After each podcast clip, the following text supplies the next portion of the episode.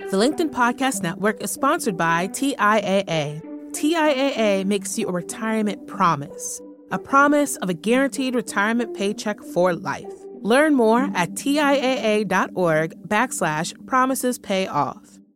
LinkedIn presents.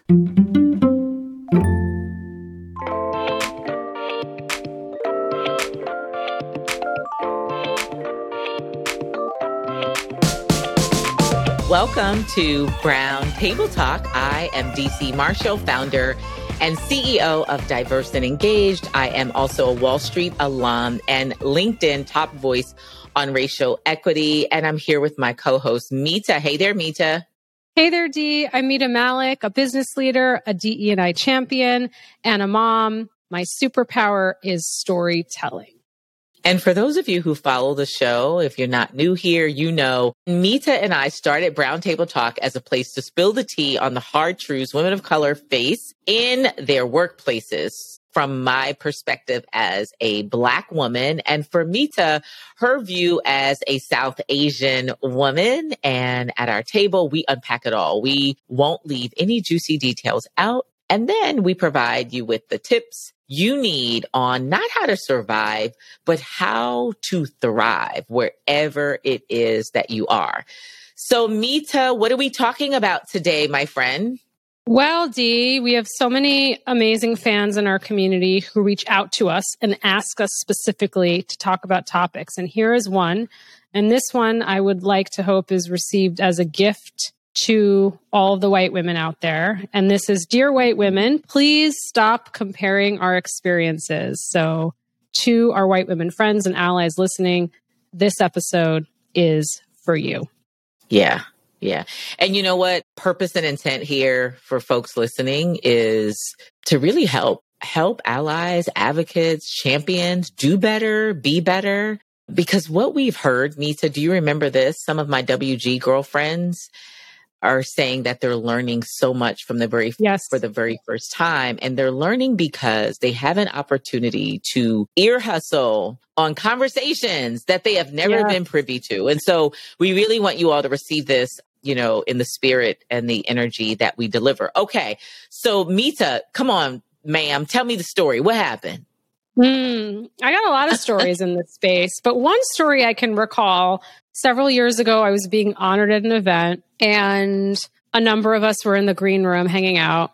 There was a white woman, there was me, and there was a black woman. And the white woman had, has, I haven't talked to her in several years, beautiful blonde curly hair. And somehow the conversation comes up. She's like, oh, people touch my hair all the time. All the time they touch my hair but it's totally fine. Like, I'm okay with them touching their hair. Like, I don't know why it's a big deal. Like, why people make it a big deal when someone touches their hair. Okay. So it was so uncomfortable. And listen, I'm human. I'm not an expert. I just have deep expertise in this space. I'm not an expert. We're all flawed. We're all mm. human. I didn't say anything. I was so uncomfortable. It was in the green room. We're about to go up for a panel. We're about to get the award. I try to make eyes with the black woman who's just like shaking her head. And there was no moment for intervention or education or conversation. And Dee, I will tell you, I'm tired, right? I am tired. This is hard work I do all day, every day. And sometimes mm-hmm, when I'm in mm-hmm. other spaces and places, I don't want to be the one to speak up. I'm just tired. Yep. And that's bad on me as an ally because I should have maybe gone back and had that conversation with the woman.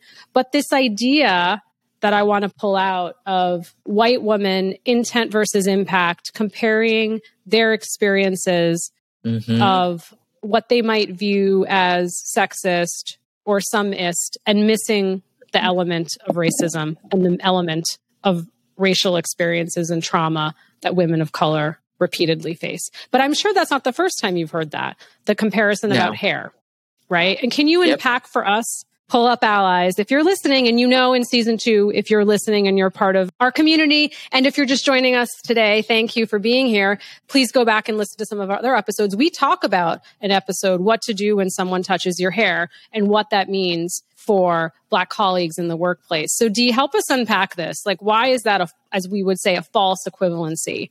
Yeah, I think it's a false equivalency because our experiences are unique let's start there. That's that's the baseline and the clean, uh, soft angle is that our Mhm. experiences are unique. Right. So if you happen to be a white woman with curly hair and I'm a black woman with curly hair or Mita, you know, South Asian with straight hair, our experiences are unique. That's the Mhm. clean version. Okay.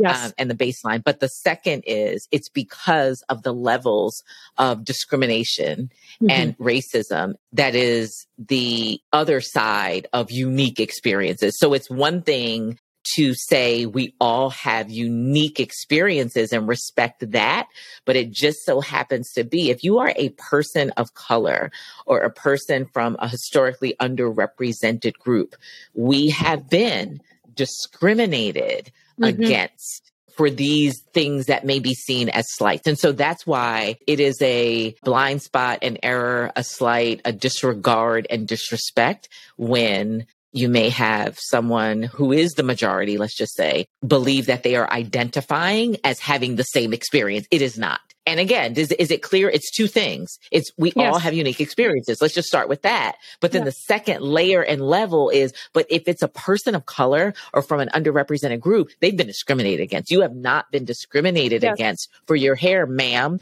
And guess what? You have not been denied opportunities or judged, you know, based on the appearance of your hair. And so, you know, we keep it light, but we can go deeper. And so those are some of the the other angles for that, if that makes sense. The experiences, the discrimination. yeah. Yeah.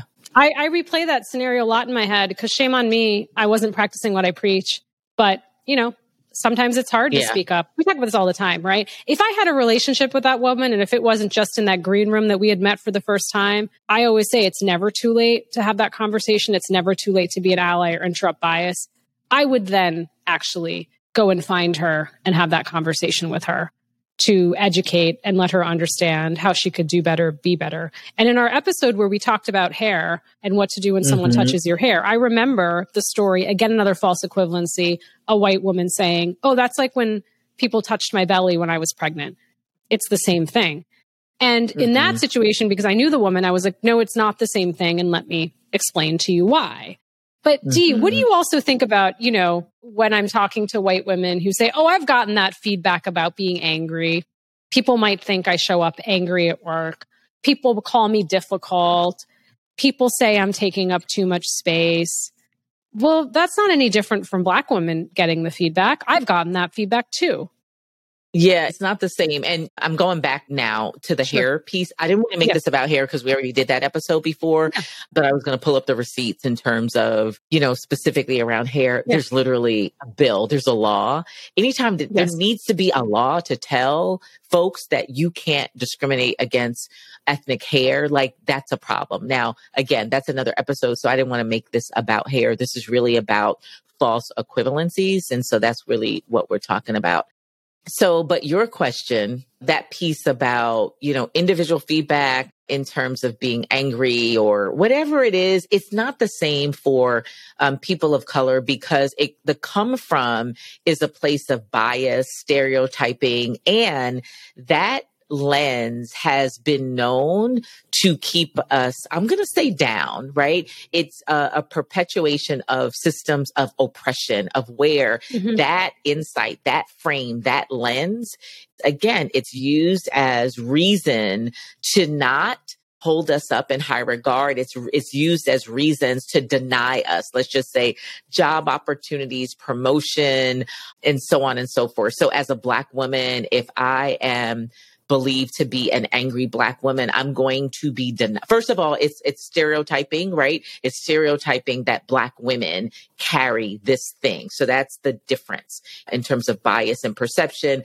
versus individual feedback. And then that same narrative then is used Mm. again to deny me opportunities is even pay and compensation and how it is uh, somewhere around 82 cents is the Yes. is the amount that women are paid compared to a white male However, there is even a further breakdown of that in terms of what Black women are Mhm. paid, Mhm. what Latina women are paid, Yes. paid, uh, what Asian women are paid. But let's Yes. just go with the 82 cents. It's really a grouping. You know what's interesting about this conversation, and this is why we started the Brown Table Talk podcast, because I found throughout my career and also doing diversity, equity, and inclusion work, is that we tend to lump women as a whole in this actually interesting way of trying to be inclusive, if I can even say that. Let's include all the women. Let's include all the women, and they all act and think the same, right? And so then when you're talking about white women and black women, and you're talking about feedback, Okay, but that's just feedback women get. They can be difficult, they can be disagreeable, you're not being a team player, you're not collaborating, you're not sharing credit. God, how many things have we talked about on this podcast? But I think the lens through which it is different when that feedback is given and received by a white woman versus, let's say, a black woman, just as you broke down. And I think that is the bias that I want white women listening to this podcast to interrupt because you are missing the lens of race and racism mm-hmm. if you're mm-hmm. only rallying and focusing around sexism. You're missing mm-hmm. that intersection of those two things. There are two ways I that you have heard me very boldly talk about identify as a woman, identify as as a South Asian, but there are many other ways in which I identify that I we don't get into. But so I think that is just what's really interesting about in our workplaces how that can almost backfire when we're mm-hmm. looking at just women more broadly. The LinkedIn Podcast Network is sponsored by TIAA. In the last 100 years, we've seen financial markets swing, new currencies come and go, decades of savings lost in days, all showing that a retirement plan without a guarantee, quite simply, isn't enough. So, more than a retirement plan, TIAA makes you a retirement promise a promise of a guaranteed retirement paycheck for life, a promise that pays off. Learn more at TIAA.org backslash promises pay off. From the minds of visionaries to the desks of disruptors, I'm Lars Schmidt, host of the Redefining Work podcast. Join me each week as we explore the new world of work through the lens of those shaping it CEOs, HR leaders, investors, and more. Be a part of the conversation that changes everything. Subscribe to Redefining Work today.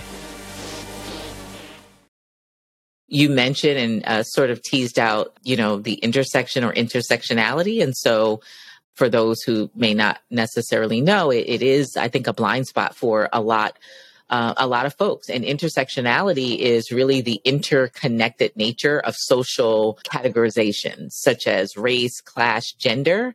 So, for instance, if I identify or I am a woman and I am a Black woman, and let's just say I'm going to add another layer.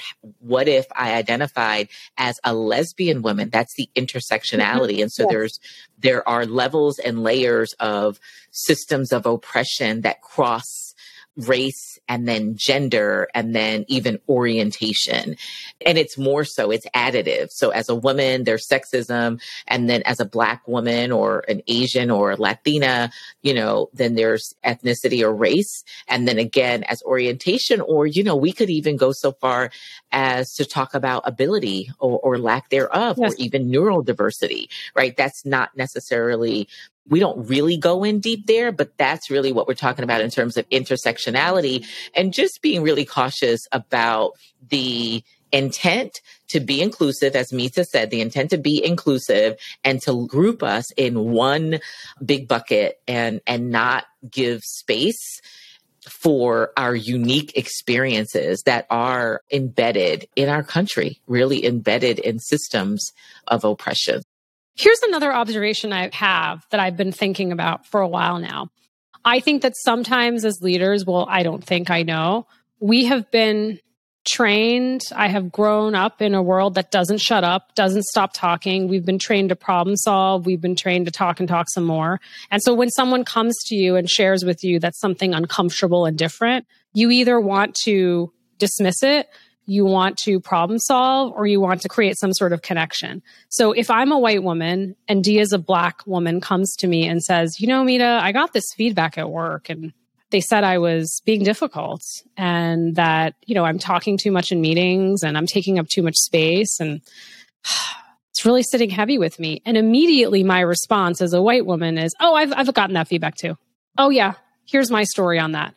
And that immediately almost dismisses what Dee is saying but also yep. just ignores the fact that it is different because she is a black woman. So when she's receiving this feedback, it's different than when you receive it as a white woman. And I think sometimes intent versus impact, as we talk about at the Brown Table Talk, is that your intent is that you want to make Dee feel better so that you're trying to create these comparisons. Oh, I had a time when this happened to me or this happened to me too. And it's like, no, your job is to just listen and be mm-hmm. supportive and ask how Dee, how you can help Dee, right? Because yeah. that's not the moment for you to take up airspace to, sh- and this I see happen too often. People want to take up the space because they're uncomfortable with what Dee's sharing yeah. Yeah. and just fill it up with their own stories, which are not the same. Yeah, and what just showed up for me in terms of how we could we could really help our listeners here is the come from outcome and impact. The come from the outcome and the impact. The come from with feedback when it's people of color is a place of bias and a place mm-hmm. of um, stereotyping less than values, uh, the value and the perception. Like it's really embedded in all of that. So the come from is is unique, and then the outcome from that come from is much more detrimental to people of color, meaning the outcome of comments like that again, there is an impact to our ability to show up 100% mm hmm and perform on the job and bring our best self. It is an impact and perhaps a barrier or block to then rising up the corporate ladder. It's also an impact to our ability to generate wealth. We're not having a wealth conversation here, but I'm going to say in the Black community, there's significant um, mm-hmm. disparities mm-hmm. as it pertains to wealth that has to do with income. And so do you see the come from is directly connected to the outcome? I'm going to speak now for a Black woman and then the impact. So, you know, again, I reference the studies about the emotional tax that women of color mm-hmm. pay mm-hmm. yes. in the workplace. And so the impact. So if I'm a white woman getting the feedback, it's not going to land and live in my spirit the way that it's going to land and live in my spirit as a Black woman, right? There's an emotional piece that is connected mm-hmm. to that. So I hope that makes sense in terms of this false equivalencies and the comparing the feedback and the experience you know white women to to women of color think about the come from think about the come from think about the outcome and think about the impact and how it lands you know what's also um, really interesting, quick work story, and I'd love your perspective on this, is employee resource groups. Whole sidebar, whole podcast for another time, and how I feel about employee resource groups. It is not the job of your employee resource groups to drive your DE&I strategy. Hire Dee C. Marshall and diverse and engaged for that, but it is not the job of your of your employee resource groups. So really interesting. One of the things that happens in workplaces is let's start employee resource groups, right? One of the first ones is the women's ERG and you show up to the meetings and it's mostly white women. And people get very confused. Like, why are the black women going to the black ERG? And why are the Asian women going to the Asian ERG? Why is this not more multicultural, Inclusive. intersectional? Yeah inclusive because it is from the lens when we think of gender in this country and the history of that, it is through the lens of white women, right? And we know yes. that gender initiatives disproportionately benefit white women in the workplaces. There are many studies for that. But that I find so fascinating, right? So like, what do you say to the white women who are gathering the women in their companies to do something very well intended, which is an employee resource group? Great. But then they're like, huh, or let me just say this they don't even notice, Dee. I've had that too. Yep. I went to one women's ERG meeting early in my career, and I was the only person of color in that room. There was probably 50 people around the conference room. And they didn't even notice that there were no other women of color, except when I said, huh, looks like I am the only woman of color here. I had to say that out loud for someone to finally register. Oh, huh. Yeah, it's in the blind spot for them. And so that's why I think this podcast is so helpful to our WG girlfriends right now. And so it's they have to build it at the base. You have to build yes. it at the base. And and let me just do a sidebar right now. Uh, your ERG is not your DNI strategy. Let's just say that. Yes. Your ERG not your strategy Mm-mm. is not your DNI strategy. And so to go back to your point, Mita, about the ERGs and when they, they're building uh, anyone who's creating the women's ERG at the base and at the build, yes. at the root, it has to be diverse. And so listen, WG girlfriends, this is how you're going to win. Whatever you're starting and launching right now, make sure you count off one, two, three. If you're white, count off who's your number two. It needs to be a woman of color. And then the next one, another woman of color representation.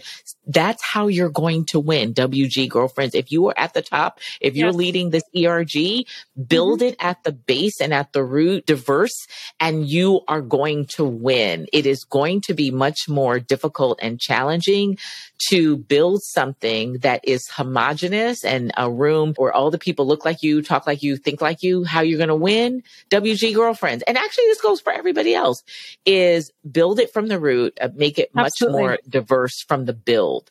You're not going to have as much success if you bring in all of your girlfriends and then try to you know attract others this is in fact this is the the story with every corporation in America right now, or let me just say many, many corporations right now. Yeah. It's it's trying to course correct for building a climate or a culture that is a majority population or majority homogenous, and now trying to go back and see what do we need to do to make course correct. You can't do it. It's too hard. Course so correct. women. So you know, specifically, I'll say this again to white women listening if you walk into your women's ERG meeting and you notice it's all white women and you wonder why, we've just answered that question. Like, do, like you because go. you're not speaking to black women, Asian women, yeah. Latina women. Yeah. You're not speaking to their needs and you are lumping women together holistically. And when you do that, the default, I think, becomes white women. Even language, when I hear people D say women and women of color, what does that mean? Yeah. Women and women of color? You mean white yeah. women and women of color? Because then women right. becomes normative, right? Right. right. That is that exactly part. the clue. It becomes normative that if your w- woman is really code for white woman. That's how I yes. view it. Because when you're saying yeah. women and women of color, I'm like, huh? What does that mean? And that's I've heard that on a few occasions where I've had to help coach people to say, you know, why don't we say white women and women of color, right? Why don't we be more specific of what you mean? But anyways, woof. You know what? Somebody just fell out right there. When you said that, somebody just somebody is somebody is I'm telling you, man down, woman down right now on the podcast. In fact, like- everybody go over to LinkedIn. She's Mita Mallick on LinkedIn. I am Dee C. Marshall if you just got up off the floor, my WG girlfriends, just say something on uh, it's okay. LinkedIn. We're here to catch you. Know I'll pick you up. I'll yes, you. I'm giving you. It's okay. In fact, in fact, can I say this to our WG girlfriends? Girl, this is a safe space. Listen, mm-hmm. you're listening to us in the comfort of your car, your home. Nobody has to know. Yes. But you're going to get this together and you're going to win. Absolutely. I was tempted to say sis, but we're not going to say that. We're not going to say, I'm going to say my WG girlfriends. Yes. You are in the comfort of your office, your home, your car, and this is fine. Just make the notes and just, I'm going to do better.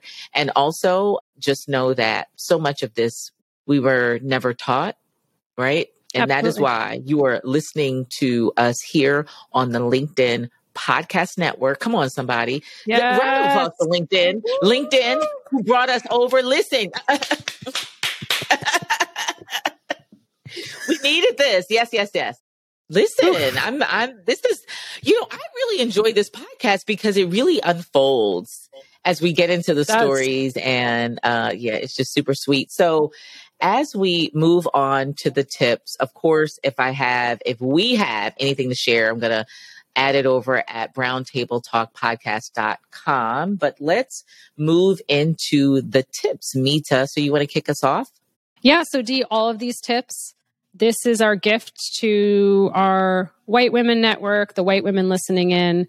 So we hope you take that in the spirit of gifts and tips to you. Number one, Dee said this best self reflect. Please go back and re listen to this podcast, re listen to other episodes, get a journal, as Dee always tells me to do. Write down some of the moments where you actually can say, I did, I did that. Yeah, I created a false equivalency. Yeah, yeah, that conversation could have gone a different way. Like, write that down. And number two, that connects to number one, once you're self aware, once you can admit the things you've done wrong that you want to do differently, you can do better, be better. And next time, number two, white women girlfriends, when a black woman comes to you and tells you about the feedback that she's been given or what she's struggling with at work, hold the space, hold the space for her. Now is not the time for mm-hmm. you to say, Oh, I've been called aggressive and difficult and that I've been told I'm angry and take too much space. Nope, nope, nope. Pause, hold the space and allow her to tell her story and ask what you can do to support her. Dee, over to you for three. And number three, pull up a chair. So, my WG girlfriends here, listen, when you are in the seat and you are building or creating or curating, always have your number two. Again, if you're in the position of leadership, your number two, your number three, a woman of color. You set yourself up for failure if you continue to perpetuate this idea of you bring all of your same race or all of your girlfriends to the table and then invite women of color um, after the mm-hmm. fact. But this is how you mm. are going to win. So pull up a chair or nominate, create the space that women of color should lead this and I'll be the number two. Create Ooh. the space. That's good, right? Pull up a chair. Yes. Yes, pull up a chair or leave your chair for a woman of color. All right. And those are our tips for today. Mita. Dee, you drop the mic, pull up a chair and give that seat to someone else. Here you go, pulling it up for Dee C. Marshall. Dee, my heart is full of so much gratitude and love. What a blessing to do this podcast with you. Honestly, it oh, is it is a blessing to do this with you. It's uh, incredible. Ditto. Oh, so thank you all for listening, for being part of our community. If you loved what we had to say, please leave a review. Please share it with someone who could use this community and conversation today. Uh, Dee and I will see you next time. We always have a seat waiting for you at our Brown Table Talk podcast. Thanks all. Side effects of listening to Brown Table Talk may include allies unleashed, getting paid more and a dose of badassery all the way around. More at www.browntabletalkpodcast.com.